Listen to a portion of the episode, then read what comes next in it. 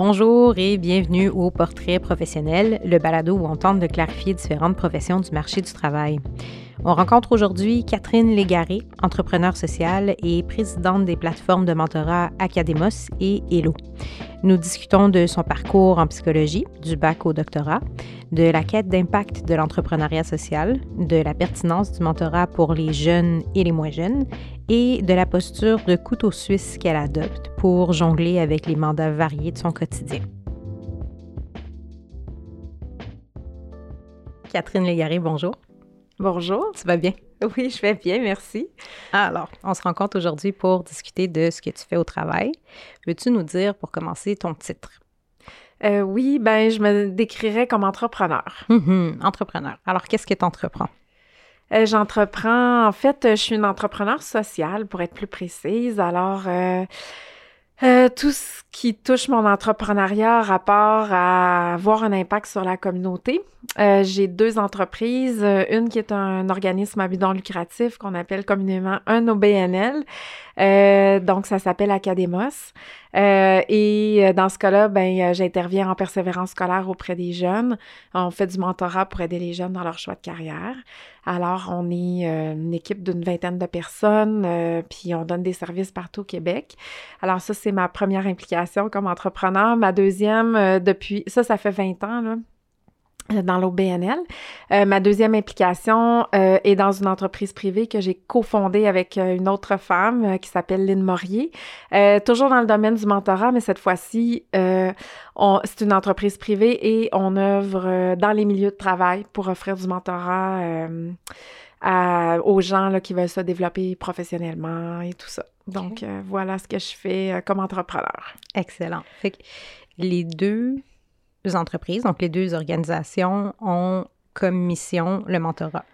Est-ce que tu pourrais nous décrire un peu plus en détail qu'est-ce que ça implique le mentorat tant chez un jeune que chez un professionnel? Oui, euh, je peux te décrire ça. Euh, je vais essayer de le faire simplement. En fait, euh, probablement que les gens qui nous écoutent ont soit été mentors ou mentorés dans leur vie puis ils savent pas. Le mentorat c'est une relation d'apprentissage où on est en quand on est mentoré, on est en contact avec une personne qui a plus d'expérience que nous, qui est passée par là avant nous comme on dit, puis qui va nous aider à progresser à apprendre, à développer des nouvelles compétences, à devenir la personne qu'on veut devenir. Euh, à l'aide de ce qu'elle de ce qu'elle a vécu elle-même. Donc, euh, le mentor va être souvent plus âgé, il va avoir plus d'expérience, il va avoir fait des choses semblables avant nous. Donc, pour les jeunes, euh, par exemple, ce qu'on fait nous chez Academos, ben c'est que les jeunes entre 14 et 30 ans peuvent être jumelés avec des, euh, des gens qui font toutes sortes de métiers et professions et euh, ben apprendre de ces personnes-là. Donc, si je veux devenir euh, policier ou policière, ben je pourrais être en contact avec quelqu'un qui pratique ce métier-là, lui poser des questions sur comment se sont passées les études, comment se passe l'entrée dans le monde du travail, si tu vrai que c'est dur de travailler la nuit, comment, qu'est-ce que je dois développer pour réussir dans ce métier-là, etc. Fait que donc, euh, il y a une relation qui s'établit à travers ça. Puis, euh, ben, ça permet, ça permet aux jeunes d'avoir euh, plus confiance à leur capacité de réussir un métier ou une profession. Ça peut permettre de confirmer que c'est bien ce qu'on veut faire.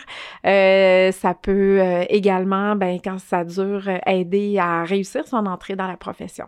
Fait ça, c'est du côté jeune. chez les adultes, Souvent, ben, les adultes vont vouloir progresser dans leur carrière, aller chercher une promotion, par exemple, euh, s'insérer dans un nouvel emploi euh, où il y a euh, chaque entreprise a sa culture organisationnelle, par exemple. Donc, on peut avoir un mentor pour progresser là-dedans. on peut vouloir relever des défis, tu sais, par exemple, aller chercher un, poste de leadership, de gestion. donc, on peut vouloir avoir quelqu'un qui nous accompagne parce qu'il est déjà passé par là. donc, c'est vraiment une relation qui est fantastique. Euh, quand je dis que les gens, souvent, ils en ont eu dans leur vie, ben souvent, euh, quand on y pense, avec la définition que je viens de donner, ben on peut penser à un enseignant qui nous a très inspirés, un animateur ou une animatrice scout, euh, qu'on s'est dit, wow, j'aimerais ça être comme cette personne-là plus tard. c'est toutefois important qu'il y ait une vraie relation. C'est une différence avec un idole, par exemple. Quand on est jeune, il y a souvent des personnes qui nous inspirent, mais qu'on ne connaît pas. Euh, dans le cas du mentorat, ben, on connaît la personne. Euh, cette personne-là peut nous conseiller, euh, peut nous donner des défis, peut nous poser de très bonnes questions qui nous font réfléchir. Alors, c'est important sais, il y a à la fois la, notion d'être un modèle et à la fois la, la, notion d'être vraiment en relation avec une personne. Mm-hmm. Puis c'est à travers ce lien-là que l'apprentissage se fait. Oui, tout à fait. Tu sais, à travers ce que le mentor va partager de son expérience, à travers ce que le mentoré va essayer aussi, parce que quand on a quelqu'un qui nous fait sentir qu'on est capable ou qui nous raconte comment il a fait telle chose ou telle chose, ben des fois, ça nous donne le goût d'essayer nous autres aussi. Puis euh, on se développe à travers ça, là, forcément. Mm-hmm. Hum, peux-tu nous décrire ton parcours académique qui t'a mené jusqu'à où tu es aujourd'hui? Oui, alors euh, ben, j'ai fait mon secondaire, comme tout le monde. Après ça, euh, ben, au secondaire, en fait, j'avais, euh, je voulais soit, j'avais comme trois choix, là, je voulais aller en éducation, en histoire, parce que je suis une passionnée d'histoire, ou j'ai découvert la psycho. par une conférence qu'il y avait eu à l'école, je pense en quatrième ou en cinquième secondaire, une psychologue qui était venue nous parler de son travail. Euh, j'avais comme un point commun, ben, pas avec l'histoire, mais entre l'éducation et la psycho, c'était vraiment la, la, volonté de faire une différence, d'aider les autres.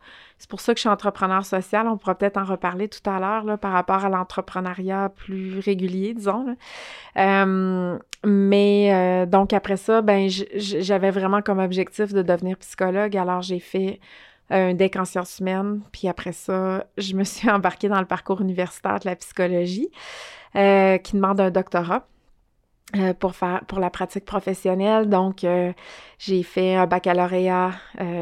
j'avais pas été acceptée au départ pour les personnes qui se disent Ah, faut être super bon à l'école et tout ça. j'avais été mise sur la liste d'attente et j'ai appris genre trois jours avant la rentrée scolaire que j'étais admise dans le programme. Fait que j'ai dû me désinscrire désinscrire dans notre programme où je m'étais inscrite. Donc, j'ai fait mon bac. Après ça, j'ai fait ma maîtrise. Il y avait encore une maîtrise professionnelle à l'époque, euh, où j'ai fait mes études. Puis après, j'ai tout de même fait un PhD en psychologie. Fait que, effectivement, c'est pas nécessairement un parcours traditionnel vers le monde de, la gestion puis de l'entrepreneuriat. Euh, mais avant d'aller voir tout ça, je serais curieuse de voir, ben, pourquoi la psycho? Qu'est-ce qui était attirant là-dedans pour toi? Euh, ce qui est attirant dans la psycho pour moi, ben, il y avait, euh, comme je le disais tout à l'heure, euh, la volonté de contribuer, d'aider. depuis que je suis jeune, j'ai fait du bénévolat dans ma communauté, soit à travers les scouts. J'ai été, quand j'étais ado, j'étais dans le club Octogone, qui est comme les optimistes juniors, fait qu'il y avait beaucoup de, de corvées là-dedans, d'implications sociales. puis, ben, je voyais le bien que ça pouvait faire, puis j'étais nourrie par ça. Euh, donc, euh, je trouvais que la psycho, ça pouvait m'amener à, avoir un impact de ce genre-là professionnellement. J'ai pas précisé tout à l'heure, mais j'ai fait euh, mes, à la maîtrise et au doctorat, j'étais en psychologie en éducation. Donc, j'ai rapidement vu pendant mon bac, là, tout de même, que j'étais pas très faite pour la pratique privée en bureau, puis être toute seule. Je suis une fille de gang. Alors là, ben, euh, je, serais allée soit en psychologie euh, organisationnelle ou en éducation. Et euh, comme j'ai vraiment un grand intérêt là, sur la jeunesse, ben, je suis allée en psychologie en éducation. Mm-hmm. Il y avait ça qui... Il y a, la notion d'impact. Puis l'autre chose, c'est que j'étais et je suis toujours fascinée par, par l'être humain.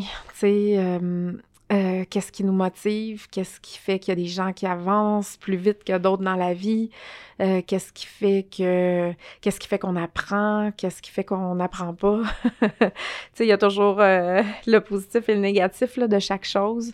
qu'est-ce qui fait qu'il y a des gens qui ont des comportements moraux, d'autres moins. Euh, euh, tout ça continue de me fasciner encore aujourd'hui, euh, mais je voulais étudier ça. Sais, j'ai toujours été intéressée tout le long de mes études là, par, par l'objet de mes études. Mm-hmm. tu as quand même fait une grande ligne droite. J'ai fait mon secondaire, mon cégep, mon bac, ma maîtrise, mon PhD. Ouais. Je suis curieuse d'ailleurs, ton PhD, c'était quoi ton sujet de recherche? Ah, ben c'était sur le mentorat. C'est là que j'ai eu la piqûre du mentorat. OK, OK. Fait que t'as fait ta recherche sur le mentorat. Qu'est-ce qui a inspiré ce choix-là? Ben c'est des concours de circonstances. En fait, euh, j'étais à l'Université de Montréal. Euh, c'est là que j'ai fait mon bac, ma maîtrise. Euh, puis, en... pour mon travail dirigé, pour ma maîtrise, en fait, j'ai toujours été un peu geek aussi. Alors, euh, quand j'ai fait, euh, au cours de mes études, on regardait euh, beaucoup en psychologie, en éducation, tu sais, tout ce qui est en lien avec la réussite scolaire, c'est quoi les meilleures manières d'apprendre, les obstacles à l'apprentissage et tout ça. Et on était à la fin des années 90, donc il commençait à avoir des initiatives à l'aide des technologies surtout aux États-Unis, là, moins ici. Et euh, ben, je suis comme tombée là-dedans, puis euh, j'avais fait un travail euh, dirigé à la fin de ma maîtrise sur l'apprentissage collaboratif à l'aide des technologies de l'information.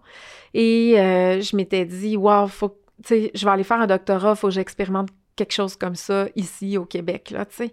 Euh, probablement que si j'avais pas été aussi, avec un profil aussi académique, j'aurais peut-être parti une start-up à ce moment-là. Mm-hmm. Mais là, je l'ai fait plus dans le cadre d'un projet d'étude. Puis le doctorat permet de toute façon d'expérimenter. Hein. Le but, c'est de faire une découverte ou d'amener une innovation, quelque chose comme ça. Alors euh, là, je suis allée à l'UQAM, travailler avec Jacques Lajoie, euh, qui travaillait déjà avec les technologies au département de psycho. Puis là, ben, je me cherchais un projet, un milieu d'expérimentation. Euh, mais ça coûte cher, là, euh, faire un milieu d'expérimentation où mm-hmm. il doit y avoir de la technologie que des jeunes utilisent et tout ça. Fait qu'il a fallu que je me trouve un milieu euh, où il y avait déjà cet équipement-là. Et ça a donné que je donnais des, euh, des cours d'Internet et d'informatique au Cégep Bois de Boulogne à des gens de 50 ans et plus. Là, ça s'appelait Internaute Poivre et Sel à l'époque. Ça n'existe plus maintenant. Et euh, ben, euh, on m'a approché pour m'occuper d'un projet de tutorat où on utiliserait ces ces personnes-là qui venaient au cours euh, pour aider de manière académique nos étudiants à Bois de Boulogne. Fait qu'une espèce d'échange de, de mm. services de contact. C'est ça, mais plus au plan scolaire. Mm-hmm. Et là, ben, euh, il y avait une subvention avec et tout ça. Donc, euh, c'était ma patronne, là, Michelle Ouimet, à ce moment-là, qui m'avait comme recruté pour m'occuper de ce projet-là. Sauf que en bonne chercheuse, j'ai essayé de voir, ben, est-ce que je pourrais arrimer tout ça ensemble. Et ben, j'ai commencé par sonder les étudiants, puis c'est avéré que de, de, de, travailler du scolaire avec, des aînés, ça les intéressait peu. Par contre, de parler de choix de carrière, ça les intéressait beaucoup. Alors là, ben, j'ai convaincu mon directeur de recherche euh, que je pouvais arrimer ce projet-là qui était très concret, euh, où il y avait comme du financement pour que tout le monde puisse être équipé et tout ça, puis que je puisse expérimenter comme ça. Fait que, tu sais, j'ai comme... Aujourd'hui, je suis encore comme ça. J'ai été comme opportuniste dans, dans mon choix. Euh, je me suis évité, tu sais, d'avoir monté tout un contexte de, de, d'expérimentation pour utiliser une situation qui était déjà réelle. Et euh, j'avais j'avais pas de, de, de j'avais aucun indice à ce moment-là que ça deviendrait un organisme éventuellement, puis que ça serait toujours là 20 ans plus tard. Là, fait que c'est vraiment partie d'une occasion que tu as saisie, puis ça a grandi, puis c'est devenu autre chose. Exactement, c'est ça. Puis euh, là, ben, euh, c'est quand je me suis mis, parce qu'au début, c'était pas du mentorat, ce projet-là, je l'ai je l'ai fait pivoter vers le mentorat. Puis là, je suis tombée là-dedans, tu sais, puis j'ai découvert vraiment qu'il y avait de la recherche déjà là-dessus, euh, qu'il y avait des impacts démontrés, euh, qu'il y avait des liens très, très grands avec euh, des théories en psychologie qu'on a au niveau de l'actualisation de soi, au niveau de même du développement des personnes. donc, ça m'a vraiment fascinée, puis je voyais tout le potentiel. Puis ce qui m'intéressait, c'était de voir, parce que tu sais, là, c'était mon point de vue de chercheur, mais quand j'ai commencé à lire sur le sujet, en fait, euh, puis on parle beaucoup de billets hein, dans notre société aujourd'hui. Euh, un des gros billets qu'il y avait sur le mentorat, c'est que c'était une affaire d'hommes blancs, mhm. euh, d'hommes blancs qui réussissaient déjà et qui, qui, qui, étaient dans des hautes sphères d'entreprise ou peu dans qui étaient entrepreneurs. de, de, je vais monter en grade, je vais avoir une promotion. Exactement. Et là, je me suis dit, mais là, mon Dieu, tu sais, c'est tellement puissant comme relation. Comment est-ce qu'on fait pour démocratiser ça, pour rendre ça accessible, pour que plus de gens puissent y avoir accès. Et là, je suis tombée dans d'autres courants de recherche où il y avait déjà des gens avant moi qui avaient commencé à regarder comment on peut travailler, par exemple, avec des populations afro-américaines du mentorat pour qu'il y ait plus de leaders ou de femmes. Et là, ben, je suis tombée dans les jeunes, euh, puis j'ai vu tout ce qu'on pouvait faire. Puis à cette époque-là, ben, les technologies commençaient à rentrer dans nos vies, puis je me disais, wow, tu sais, il faut qu'on profite de ce moyen de communication-là qui était le courriel à l'époque. Mhm. Après, il y a eu les médias sociaux qui sont arrivés dans nos vies et tout ça, mais euh, et on utilise toujours les technologies aujourd'hui et chez Academos et chez Hello euh, pour faire du mentorat euh, plus facilement. C'est ça, puis il reste un moyen, encore une fois, de démocratiser Tellement, tellement, ben oui. Mhm. Ouais, puis de le rendre accessible parce que comme chez Hello, à la fin juin, on travaille avec le gouvernement du Canada, Affaires mondiales Canada. Ils accompagnent des entrepreneurs qui développent leurs entreprises euh, ailleurs dans le monde. Et euh, ils ont un programme de mentorat où des entrepreneurs qui ont réussi, par exemple, à à exporter leur modèle d'affaires à Dubaï, à Singapour, etc. Euh, ces entrepreneurs-là vont accompagner d'autres entrepreneurs qui souhaitent faire la même chose. Et euh, sans la technologie, ben, ce, mentorat-là ne peut pas exister. Mm-hmm. Alors là, il y a, je, suis super contente de contribuer à ça, euh, de faire en sorte qu'il y a des entrepreneurs qui prennent des risques énormes d'exporter ailleurs, ben, que ces gens-là puissent être accompagnés par quelqu'un qui l'a fait il y a trois ans, il y a cinq ans, il y a dix ans. Puis ça, vous arrivez à faire ça à travers la plateforme d'Elo. À travers la plateforme d'Elo, oui. Excellent. OK, fait que je reviens à l'histoire. Oui. On était rendu à ton projet de recherche. Mm-hmm. Tu te rends compte qu'il y a déjà de la recherche là-dessus, qu'il y a déjà des écrits, il y a déjà des gens qui ont tiré des conclusions. Tu essayes de l'appliquer à ta propre recherche. Tu finis l'école. Oui. Est-ce que j'ai sauté je une étape? l'école tard? Non, non, je finis. Ben, je, je commence à travailler en même temps. fait que tu travailles dans quel domaine au départ? Euh, en fait, j'ai. Euh, c'est ça. Là, moi, avec mon diplôme, euh. L'issue, normalement, c'est d'aller psychologue dans une école. c'est ce que les gens font. Ou bien, donc, j'ai essayé ça dans mes stages, mais c'était vraiment pas pour moi. c'est un milieu où il y a beaucoup de normes, où ou c'est pas toi qui décides de ce que tu fais dans ta journée tant que ça parce que euh, il y a des services qui sont attendus et qui doivent être rendus, il y, a un, contexte avec des paramètres budgétaires, avec des attentes. Alors, euh, j'ai eu une grande déception de voir que c'était pas pour moi. J'ai essayé un peu le bureau privé, la clinique, puis là, ben, je suis revenue à me dire, j'ai trouvé ça long de de hum, d'être seule à quelque part. C'est sûr qu'on voit des clients, euh, mais euh, j'avais besoin d'une vie de groupe, mm-hmm. d'équipe. Et euh, donc, je me suis organisée pour que ce qui me passionnait ah, puis j'aurais pu être chercheur, bien entendu, parce que j'avais un PhD en recherche et intervention. mais la recherche, finalement, m'intéressait pas tant.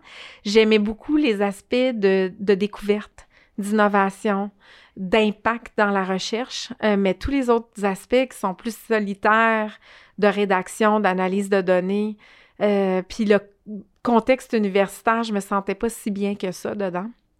Alors là, il me restait mon projet Academos, euh, qui suscitait de plus en plus d'intérêt. Donc, je me suis organisée pour que pour que pour trouver d'autres financements puis pour que ça, avait déjà son nom depuis ta recherche. Ah, depuis le début, en fait, ah c'est même pas moi qui l'ai choisi. La subvention qui avait été demandée au Cégep Bois de Boulogne euh, avait déjà un nom de projet puis ce nom-là a été gardé.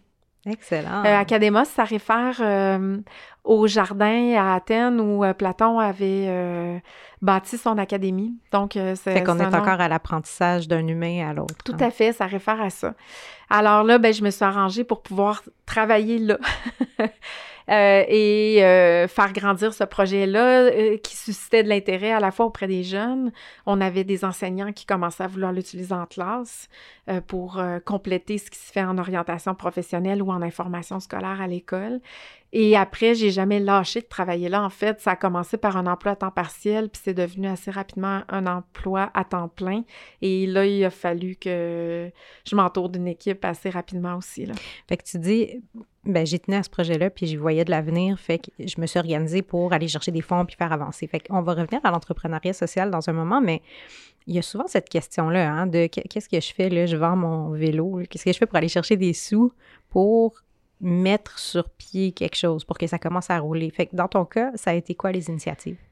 En fait, moi, tout jusque-là, là, je sais même pas que je suis entrepreneur, tu sais. Et je n'ai pas cette perspective-là dans ma tête, tu sais. Parce que tu as comme la vision de ben j'aime ce que je fais, je veux que ça continue. C'est juste ça. et ça marche et il y a du monde qui en bénéficie et il y a du monde qui en veut. Donc ça fait sens. Donc il faut que je réponde à ça parce que ça fait du sens, c'est pertinent dans la société.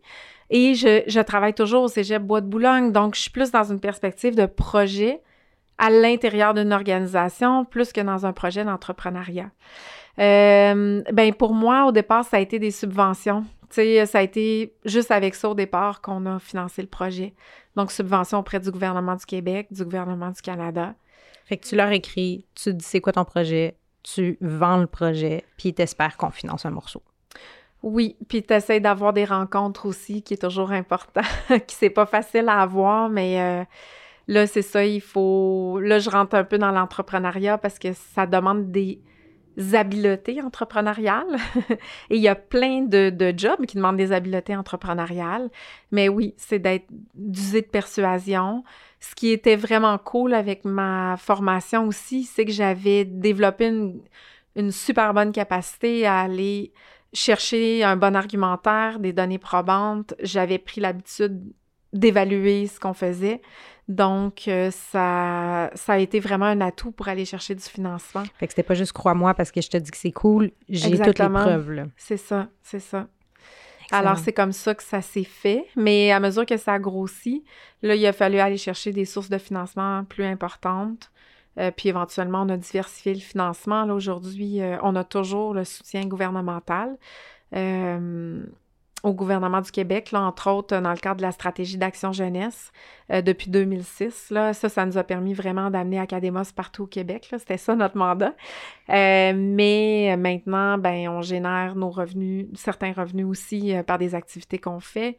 on a des partenaires aussi dans le milieu privé. Là, souvent, les OBNL, c'est un, un combo là, de de, moyens de financement. Donc, on a des entreprises privées qui nous soutiennent, on a des fondations privées aussi qui nous soutiennent. Mais c'est un peu la même démarche avec tous ces gens-là. Euh, il faut les convaincre, il faut les, il faut les embarquer. Tu sais, il y a les données, là, puis montrer que ça marche, mais il faut toujours, euh, puis ça, c'est vrai pour n'importe quel entrepreneur quand on cherche euh, du financement. Euh, il, faut, il faut vendre un peu de rêve aussi, là, sur, dans notre cas, c'est l'impact qu'on a. Puis j'imagine aussi renouveler constamment la pertinence, hein, puis prouver que c'est encore bon ben oui, constamment, puis continuer d'évoluer. Tu sais, je pense que l'innovation c'est un aspect super important là, dans mm-hmm. l'entrepreneuriat. Mm-hmm. Est-ce que tu pourrais aussi nous parler de la naissance d'Elo? Oui, Hello, euh, là, je savais déjà que j'étais entrepreneur. Mm-hmm. fait que ça s'est passé un peu différemment. Euh, parce qu'il y a, chez Academos, il y a un jour où je me, je me suis levée un matin et j'ai dit « Hey, je suis entrepreneur, moi! » Comme ça, un matin en te réveillant? Ben, peut-être pas, là, mais euh, il y a eu un moment donné où il y a eu un déclic où j'ai fait comme le lien que j'étais plus une chercheur, j'étais pas juste une porteur de projet, mais que j'étais une entrepreneur, puis il fallait que j'agisse comme telle aussi. Est-ce que tu la cherchais, cette identité-là? Est-ce que tu te demandais, OK, je suis qui, je fais quoi? Ou est-ce que d'un coup, tu t'es dit, ben ça ressemble à ce monde-là? Je me demande pas ces affaires-là. Mmh. trop occupé. c'est qu'il y avait des gens, ouais, peut-être, ou c'est pas important, les étiquettes. Euh, mais. Euh, mais c'est ça, je, je, me suis rendu compte à un moment donné que j'étais beaucoup plus entourée d'entrepreneurs que de psy ou de chercheurs ou ou même de gens non BNL. Fait que c'est là que c'est là que j'ai réalisé que j'étais entrepreneur, tu sais, puis que j'étais en train de diriger quelque chose. Mais ça a été important quand même, ce déclic-là, parce que j'ai changé de posture après sais, en me disant qu'il y, a, des choses que je devais travailler. Puis, euh, euh, par exemple, les employés pouvaient avoir des attentes à mon égard parce que je devais avoir une posture entrepreneuriale ou et ça a permis d'aller chercher d'autres sortes de financement aussi puis de développer euh, l'OBNL autrement. C'est ça, as bougé différemment à partir de là. Exactement, c'est ça. Mm-hmm. pour Hello, ben c'est encore une question d'opportunité. En fait, c'est la meilleure manière d'entreprendre, c'est ça, hein, c'est de répondre à un besoin. quand on essaie d'entreprendre juste quelque chose qui nous intéresse nous puis qui intéresse personne, il y a des bonnes chances que ça marche pas. fait que quand on identifie un besoin dans la société, dans la communauté ou peu importe, ça nous amène de la pertinence puis ça facilite grandement l'entrepreneuriat. Fait que dans le cas des lots, ce qui est arrivé, c'est que euh, vers 2015-2016, je sais pas trop, on a eu plusieurs partenaires euh, d'Academos euh, qui euh, du privé qui nous disaient ah mais votre application est super intéressante, on a un programme de mentorat à l'interne chez nous, c'est géré à la mitaine. Avez-vous pensé à utiliser votre technologie pour les milieux adultes aussi? Fait qu'on se fait dire ça une fois, deux fois, trois fois. Il y a un besoin. Il y a un besoin. Fait qu'on c'est là qu'on s'est dit, ah, peut-être qu'on devrait le faire. Et euh, il y avait un projet derrière ça aussi de, de peut-être aller chercher une autonomie financière pour Academos aussi. Parce qu'on s'est dit, euh, si le projet d'entreprise privée, euh, auprès d'entreprises privées, entre autres, fait, fait significativement de l'argent, ben on pourrait dédier comme notre responsabilité sociale à la cause Academos et à la persévérance scolaire des jeunes.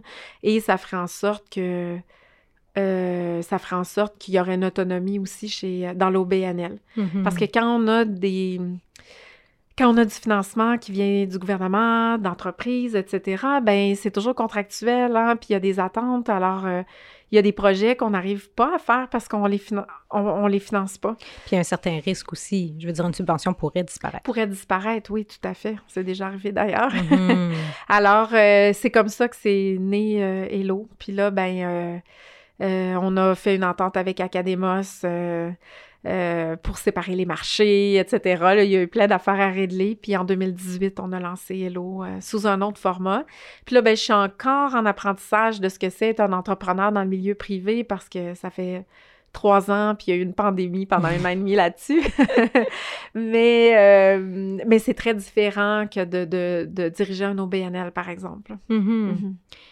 Fait ça m'amène en fait à ma prochaine question tu as un peu les deux chapeaux. Hein. Tu es une entrepreneur sociale dans ta mission, mais tu as un morceau d'entrepreneuriat qui est très pur hein, quand on regarde l'eau, entre autres. Oui. Mm-hmm. Comment est-ce que tu distinguerais l'entrepreneuriat, mettons si je l'appelle classique, de l'entrepreneuriat social? Euh, ben, l'entrepreneuriat social, euh, comment il est souvent défini, c'est que la mission de l'organisation va être très claire au départ sur un impact qu'on va aller chercher. Euh, donc, c'est pas juste, par exemple, de répondre à un besoin de marché. C'est vraiment, il y, a une, notion d'impact sur euh, l'environnement, l'éducation, la santé, euh, peu importe, là, même qu'il y en a qui vont le relier au... là, je me souviens plus combien il y en a, là, s'il y en a 15 ou 17, là, c'est les objectifs de, de l'ONU, là, mm-hmm, sur l'impact. donc, ça fait partie intégrante de ta mission. Et euh, il y a comme des valeurs qui vont avec. Donc, tu vas pas tu vas pas aller chercher des contrats qui contreviendraient à tes valeurs ou des choses comme ça. Euh, mais ça, ça ne veut pas dire pas en tout que tu fais pas d'argent.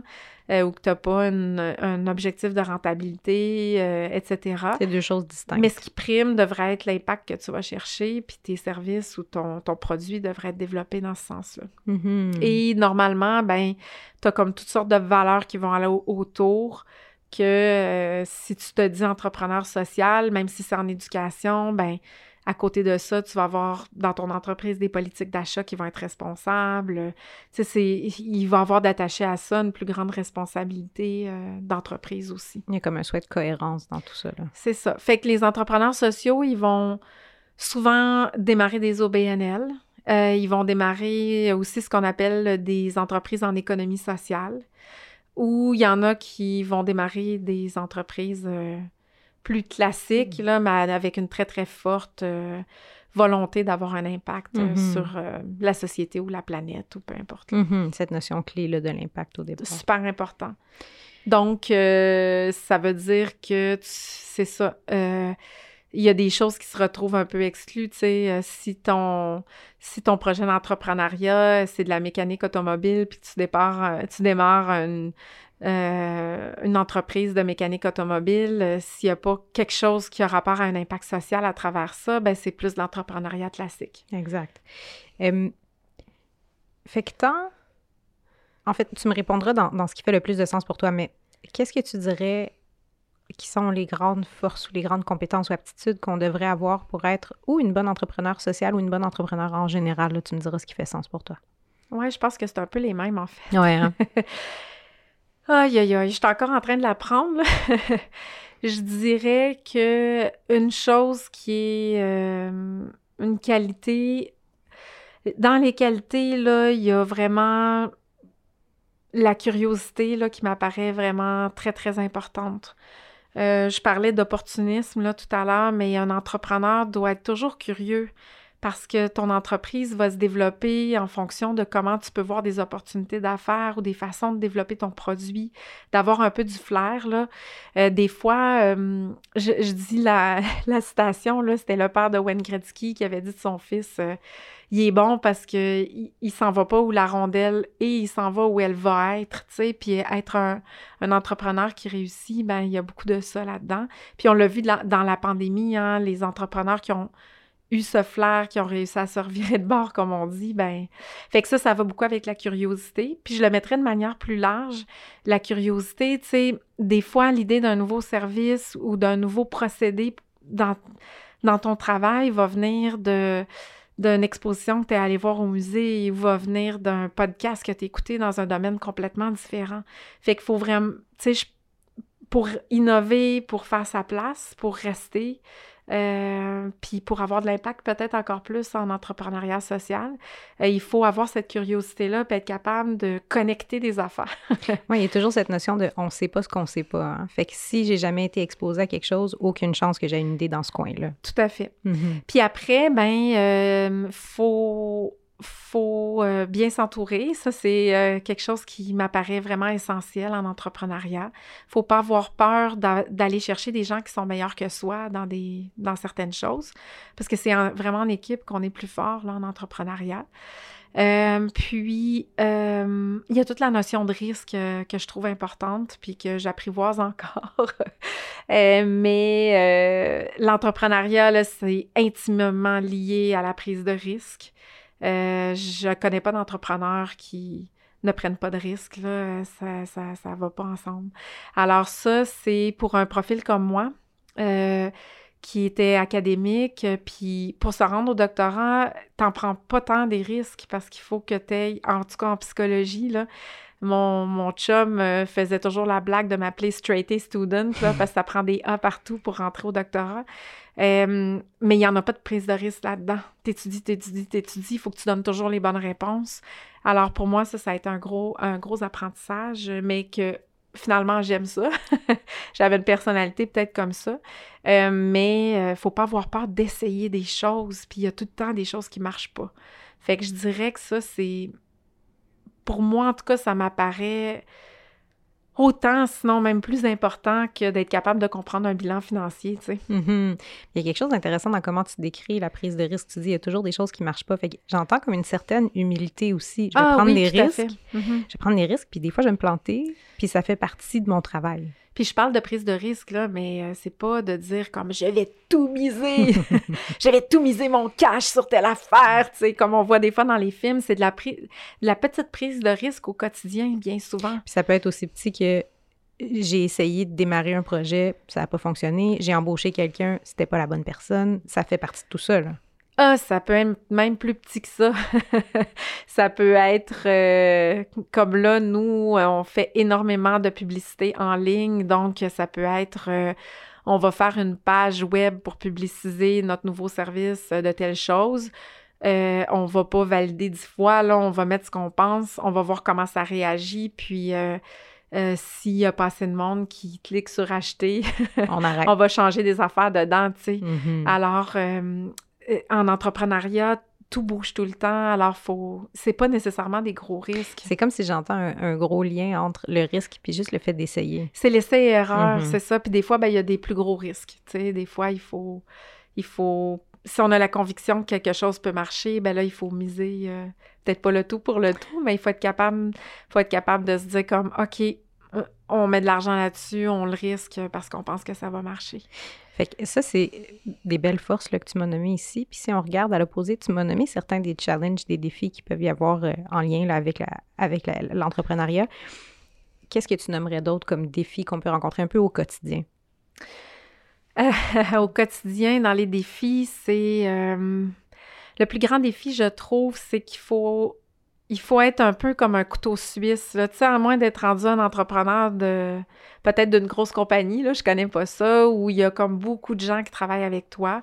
Je pense que, tu sais, entre autres au Québec, l'entrepreneuriat, c'est surtout de la PME. Euh, donc, ça risque d'être la réalité de la plupart des gens là, qui vont se retrouver en entrepreneuriat. Euh, c'est ça, faut être un couteau suisse euh, sans être bon dans tout, là. Faut être capable de comprendre un peu tout, puis d'être capable de faire un peu de tout, quitte à aller chercher de l'aide très précise pour s'épauler, là, là-dessus. Euh, mais ça, c'est un défi parce que non pas seulement d'être capable de faire tout, mais c'est au plan aussi dans ta tête, là. Tu sais, comme là, ce matin, je fais un podcast. Après, je retourne au bureau, puis j'ai mon suivi hebdomadaire avec euh, notre adjointe administrative. Donc, elle, elle va me parler de choses. Euh, OK, là, il y a telle lettre qu'on a reçue, il y a telle réponse à donner, euh, il, y a, il, y a, un employé qui arrive, on a deux stagiaires qui arrivent, comment on organise leur formation, auront-elles des clés pour le bureau, quels ordinateurs auront-elles? Après, j'ai un autre rendez-vous c'est euh, en marketing. Notre campagne fonctionne pas, mettons. Euh, qu'est-ce qu'on fait? Est-ce qu'on investit plus d'argent? Alors, ton cerveau, il est constamment en train de se replacer dans des thématiques. C'est ça, de jongler entre la promotion, les opérations, quelqu'un qui cogne à la porte de mon bureau qui est en larmes, tout ça, ça se peut. Tout ça, ça se peut. Puis après que la personne est en larmes, ben ça se peut que, oup, oup, oup, il y a un zoom avec un... un investisseur. un investisseur. Alors là, je dois me mettre en mode promotion. Tout va bien. Alors, je pense que la plupart des entrepreneurs se reconnaîtront là en ce moment dans ce que je dis. Dans la jonglerie. Exactement. Puis, euh, donc, ça, je trouve que c'est un défi important. Puis, transiger avec l'ambiguïté, avec l'incertitude, euh, tu sais pas ce que ton entreprise aura. Tu sais, tu fais des plans puis tout ça, là, mais tu sais pas ce que ton entreprise aura l'air l'année prochaine. Est-ce qu'il. là, on a eu une pandémie. Est-ce qu'il va y avoir autre chose qui va bouleverser d'autres secteurs d'activité? Euh, il y a tout le temps de l'imprévisibilité, puis tu es au front. Puis tu es un peu seul au, t'es un peu seul hein, dans, dans, tout ça. Euh, fait que là, ben, c'est le fun comme entrepreneur d'avoir des mentors aussi euh, pour bien s'entourer. Fait que je, disais que je dirais que c'est beaucoup ça, les défis en, entrepreneuriat. Puis euh, toujours la responsabilité que, ultimement, les décisions difficiles, elles reviennent à l'entrepreneur. Tu sais, alors, le nombre de décisions que tu prends par jour quand tu es entrepreneur, c'est assez fou que j'aurais jamais pensé, tu sais, que j'aurais pris autant de décisions dans une journée. Des des très petites, là, en général, mais en très grand nombre. C'est drôle, Puis des hein? très grandes aussi. C'est dans ce que tu me décris, là, les très petites puis les très grandes, c'est comme si tu es la première ligne puis tu es la dernière ligne aussi. Hein? En PME, c'est ce qui se passe. C'est ça. Je parlais avec une policière un jour, puis ça me fait penser à ça, qui me disait Moi, je suis la dernière ligne. Quand on m'appelle, il n'y a plus d'autres solutions. Je vais pas appeler l'armée, là. Il reste juste moi. Fait qu'il faut que moi, je le règle. Puis j'entends un petit peu ça dans ce que tu me décris. Hein? Oui, il y a de ça. Mm-hmm. Mais je serais jamais policière. Deux choses bien différentes. Deux choses très, bien, très, très, différentes. oui. Hum, fait que là, on parle des défis. Un peu à l'opposé ou à côté, qu'est-ce que tu nommerais comme étant le plus valorisant ou nourrissant dans ce que tu fais au quotidien? Bien, la première chose, comme je suis un entrepreneur social, c'est l'impact. Tu sais, des fois, là, quand j'ai pas une bonne journée, euh, je vais voir des témoignages de jeunes ou, je vais carrément, tu sais, on a la chance d'avoir une plateforme, là, on peut voir des conversations des jeunes et des mentors et tout ça. Quand je vois l'impact qu'on peut avoir sur, euh, sur la société, sur un jeune ou sur euh, une personne au travail qui, qui était peut-être désengagée, qui avait pas de sentiment d'appartenance dans son milieu de travail, puis que là, qui a maintenant envie de contribuer, tu sais, parce qu'elle a eu un mentor. Ça, c'est ma gratification. Euh, c'est d'ailleurs ce qui fait que je me lève le matin, c'est ma raison.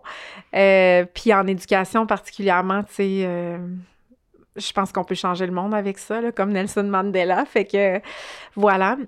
sinon, ce que je trouve vraiment le fun, c'est ce qu'on arrive à accomplir en équipe puis de voir aussi quand on a des idées, des, menées à, à bien, euh, de, de, hum, c'est ça, ça, je trouve ça très grisant de pouvoir euh, réaliser euh, des projets en équipe, de faire plus que si j'étais seule, d'avoir cette camaraderie aussi, parce que c'est un lieu social aussi, le travail, hein?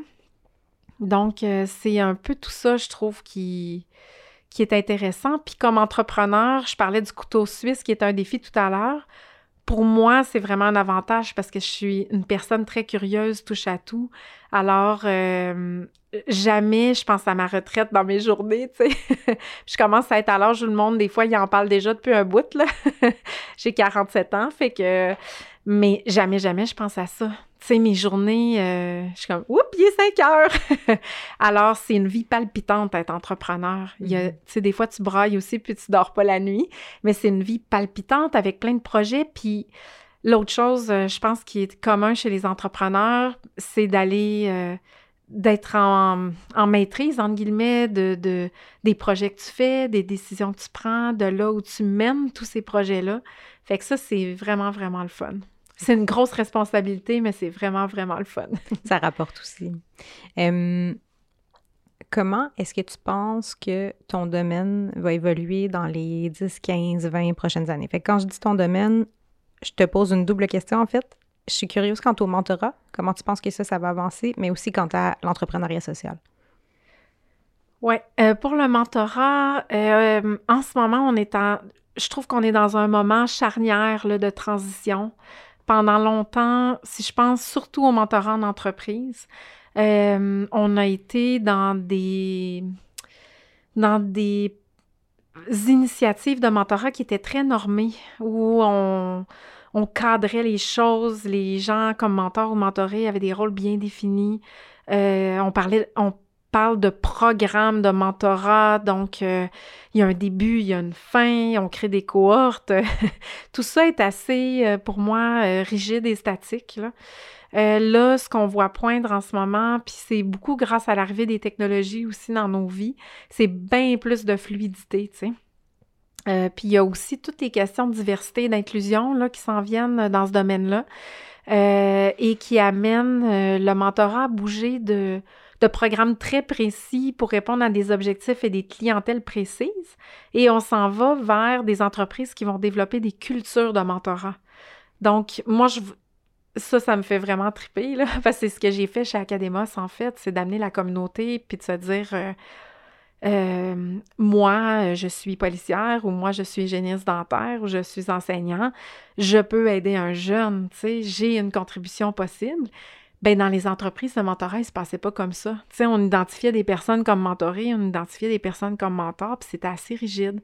Là, euh, moi, mon rêve, puis je vois qu'il y a d'autres mondes qui pensent comme moi aussi, c'est de dire comme n'importe qui peut être mentor, N'importe qui peut être mentoré. On va encadrer les gens, on va leur dire c'est quoi la nature de cette relation-là, c'est quoi les écueils possibles, comment ça devrait se passer, mais pourquoi on ne profite pas des savoirs de tout le monde, puis des expériences et expertises de tous, surtout dans des contextes en plus qui deviennent euh, multi-ethniques, multi, euh, multi-background, etc.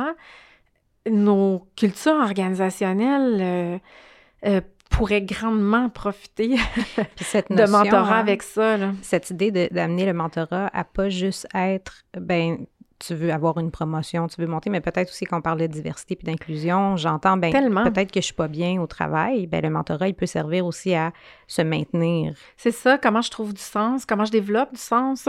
comment je développe mon engagement, comment je te le dis, mon savoir que moi j'ai, puis peut-être que tu as besoin d'entendre.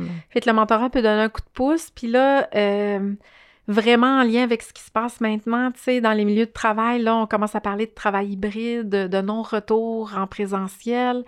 Ben, le mentorat, là, il peut grandement servir à mieux intégrer, mieux transmettre la culture organisationnelle de gens qui vont rester majoritairement ou en totalité en télétravail. Euh, ça te fait un point d'attache dans l'entreprise. Comment je garde mon lien, là? Oui, fait que là, quand je parlais d'opportunité tout à l'heure, quand je parlais d'être à l'affût, d'être curieux, euh, curieuse, ben c'est de voir justement comment tout ça peut, évoluer pour servir les personnes et les organisations. Mhm. Fait que ça, c'est pour le mentorat, je dirais. Puis moi, je veux vraiment pousser la technologie aussi là, pour euh, aider les meilleurs à faire les meilleurs jumelages possibles, aider aux apprentissages, euh, coacher les mentors, les mentorés dans leur façon d'être. fait que je pense qu'il y a plein de choses qu'on peut faire avec la technologie, peut-être même avec l'intelligence artificielle, tu sais, de ce mhm. côté-là. Pour l'entrepreneuriat, euh, my God, c'est tellement toujours en évolution. Euh, je pense que ça va dépendre beaucoup des domaines, mais je pense que l'entrepreneuriat, euh, il y a dix ans, là, quand j'ai fait « Ah, je suis un entrepreneur social il n'y avait pas beaucoup de monde qui parlait de ça. Je pense qu'avec les nouvelles générations qui arrivent, entre autres... c'est plus sur le radar. Oui, c'est plus sur le radar. Puis je, trouve que les jeunes entrepreneurs, ils considèrent beaucoup plus cet aspect-là dans leur projet entrepreneurial, dans leur désir d'entreprendre. Euh, puis ça, je trouve ça vraiment réjouissant parce que ça veut dire qu'on va créer des entreprises qui vont être pertinentes, tu sais. Euh, puis on a tellement de défis euh, de toutes sortes. Là. La planète est en feu, le monde est injuste, voilà. il faudrait qu'on fasse quelque chose. Fait qu'on a besoin de gens qui vont avoir des bonnes idées, qui vont vouloir travailler en équipe. L'entrepreneuriat aussi, je trouve, on a eu longtemps l'idée de tu sais, du self-made man, puis de l'entrepreneur qui réussit seul, puis tout ça. En ce moment, je trouve dans les communautés entrepreneuriales, il y a énormément de mentorat, d'entraide, de projets inter-entreprises. Ça, c'est trippant, là, parce que quand tu combines deux missions ensemble, par exemple, tu peux créer quelque chose de complètement nouveau ou tu peux être capable de répondre à, un défi euh, ou à un besoin que ni l'une ni l'autre des entreprises auraient été capables, tu sais. Fait que ça, je trouve c'est des tendances en ce moment qui sont, euh, qui sont bien intéressantes. Puis d'après moi, ça va durer, tu sais. Mm-hmm. Mm. Dernière question, dans la grande série de questions. Euh, si tu rencontrais quelqu'un qui disait Catherine, c'est vraiment cool ce que tu fais, j'aimerais ça me rapprocher de ton domaine ou, de ce que tu fais, quel conseil est-ce que tu donnerais à cette personne-là? Entoure-toi. Mm-hmm. c'est le premier conseil vraiment. Euh, euh, va te chercher des mentors, parle à des gens, tu sais, parle à différentes personnes. parle à des gens qui travaillent déjà dans le domaine où tu voudrais euh, démarrer un projet ou une entreprise. Euh, peut-être que tu vas voir que tu n'as pas besoin de démarrer quelque chose de nouveau, puis tu vas pouvoir te joindre à un mouvement qui est déjà existant. Peut-être que tu vas, tu, vas apprendre sur des erreurs à pas faire, sur des opportunités qui existent en ce moment, etc. Puis tu vas te développer un réseau dans ton domaine en même temps. Entoure-toi d'entrepreneurs qui ont déjà fait ce que tu as à faire, que ce soit dans le privé, dans l'OBNL, euh, même si c'est pas spécifiquement sur la même thématique que toi. Euh, puis entoure-toi très, très proche de toi de gens pour travailler à ta mission concrètement au quotidien, euh, que ce soit des cofondateurs, que ce soit des employés si tu as les moyens de payer, mais vraiment là, de démarrer quelque chose seul, de un, tu vas bien trop lentement. euh, puis de deux, tu es, tout seul, là, tu portes tout le poids de, ça sur toi. Donc, c'est vraiment euh, le, conseil numéro un. On a des bêtes sociales même au travail. Ah oui, tellement. OK. Dernière étape, les questions en rafale. Es-tu oui. prête? Oui, rafale. Alors, en un, mot, en un mot ou deux, le travail, c'est? Euh, c'est euh, un moyen de réaliser sa mission de vie. Mhm. L'école, c'est? C'est deux affaires. C'est une occasion incroyable. Ça devrait être une occasion incroyable d'apprendre plein d'affaires puis d'expérimenter plein de choses. Puis malheureusement, c'est bien souvent un passage obligé. Mhm. Et la carrière, c'est? Je ne sais pas. Mm-hmm. La conciliation travail-vie, c'est? Pour un entrepreneur, c'est compliqué. Très bonne réponse. Euh, Allô, Octave, c'est mon garçon. Salut, Octave. Mais je réussis, là, c'est ça. Ouais, et euh, il me voit travailler, là. Euh, en même temps, ça y montre que je suis super contente d'être une entrepreneur femme, on n'en a pas parlé. Puis là, je sais que je suis pas dans les une à deux réponses, là, mais... Mais c'est pertinent, je Mais je, trouve ça... En plus, je suis la maman d'un garçon, là, j'ai juste un enfant. Je trouve ça vraiment le fun que mon garçon voit sa maman entrepreneur puis qu'il voit que c'est réalisable. Euh, puis... mais je suis pas une superwoman, là euh, encore là, il faut s'entourer. Mais c'est intéressant hein, ce que tu dis là. Les choses peuvent être difficiles et réalisables en même temps.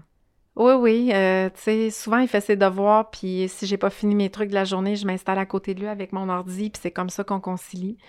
Euh, puis, pour lui, ça fait partie de sa vie. En fait, les enfants s'adaptent un peu à tout, mais c'est important néanmoins, là, tu sais, ça me prend de la présence de qualité, il faut que je sois là. mais mais c'est ça. Euh, mhm. je pense que c'est conciliable, mais c'est un peu plus complexe. Ah, une, une balle de plus à, jongler. Exactement. Être un adulte, c'est? C'est vraiment le fun. Je trouve que hum, on peut, euh, on, a enfin comme euh, la possibilité de prendre des décisions puis de faire ce qu'on veut. On peut tellement continuer à apprendre toute notre vie adulte. On a aussi un cerveau qui, euh, là c'est la psy qui parle, on a un cerveau qui nous donne des capacités à, à jongler autant avec des concepts abstraits que des choses très très concrètes. mon Dieu, tout est possible quand on est adulte. Moi, je, je trouve ça trippant. Fait que si on garde cette image-là, mais qu'on va vers jeune adulte, fait qu'on termine la rencontre, tu, on éteint les micros, tu quittes le studio, puis tu croises Catherine quand elle avait 20 ans. Quel conseil est-ce que tu lui donnerais? Oh mon Dieu.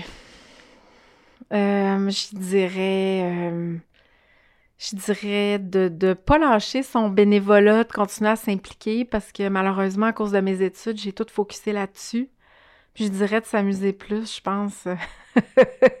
mais bon, j'étais dans un contexte euh, différent, mais je pense que je lui dirais d'essayer plus de choses. En fait, j'essaye plus de choses maintenant que quand j'avais cet âge-là. Fait que ça serait ça, de commencer dès là. Oui. Catherine, ça a été super intéressant. Merci beaucoup. Ça m'a vraiment fait plaisir. merci à notre invité et merci à vous d'avoir écouté cet épisode des Portraits professionnels. Pour plus de détails sur cette profession, visitez notre site internet au www.saltoconseil.com.